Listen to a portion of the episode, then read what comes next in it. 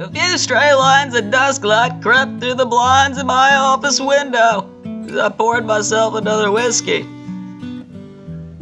A young dame with a Chechenyan accent sat across the desk from me.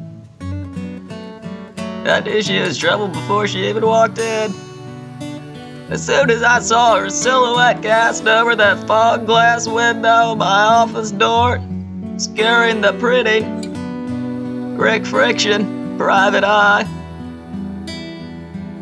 So, I began. What brings a lady like you into my nape of the woods? I'm afraid I've lost something of great value, she said. Now I need someone with the right assets to track it down. I assume you've already checked between the couch cushions, I chided. She crossed her legs and dabbed a bit of ash from the tip of her cigarette. I assure you, this is no laughing matter, Mr. Friction. The item is more valuable than you could possibly comprehend. Try me, I challenged. I've been at this a long gosh darn time. Now, if there's anything you can show me I haven't seen before. She pulled a folder from under her arm and tossed it on the desk. Inside there were pictures. As I filed through the loose photos, I felt my stomach turn over. It can't be! I gaped. The golden dildo of Anubis? The very same, she said. I've heard the stories. It's just an erotic legend, I said. It doesn't really exist. She laughed dismissively. Look closely at the photos, Mr. Friction, you'll see. I studied the pictures as she continued. Legend has it that the dildo predates the pyramids of Giza. It was used by all the great pharaohs of ancient Egypt. Sure enough, there was a photo of an Egyptian carving.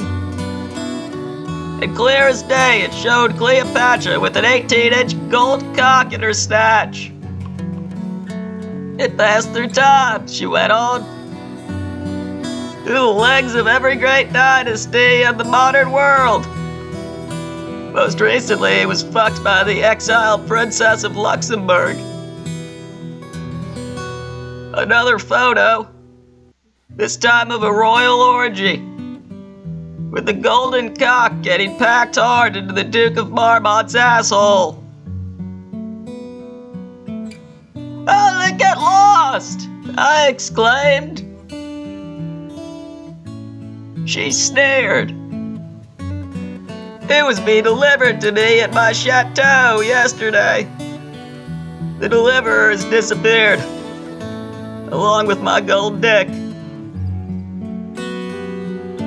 Well, so what's the payment? I asked, leaning back with a tumbler of booze, thinking about the perplexities of the case and the woman before me.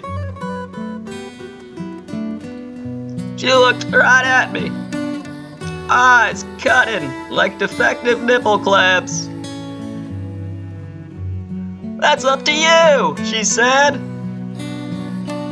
I can offer you one million in cold cash. Or if you'd rather. She uncrossed her legs and spread them wide, revealing her unpadded pussy beaming pink and bright.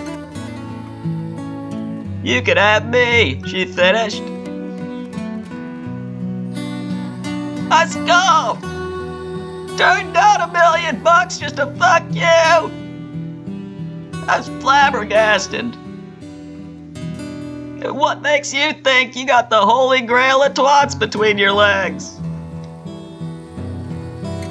She laughed and recrossed her legs. To find that out, you'll have to finish the job. Do we have a deal? Of course, I was gonna take the case. million bucks sure goes a long way for a fella.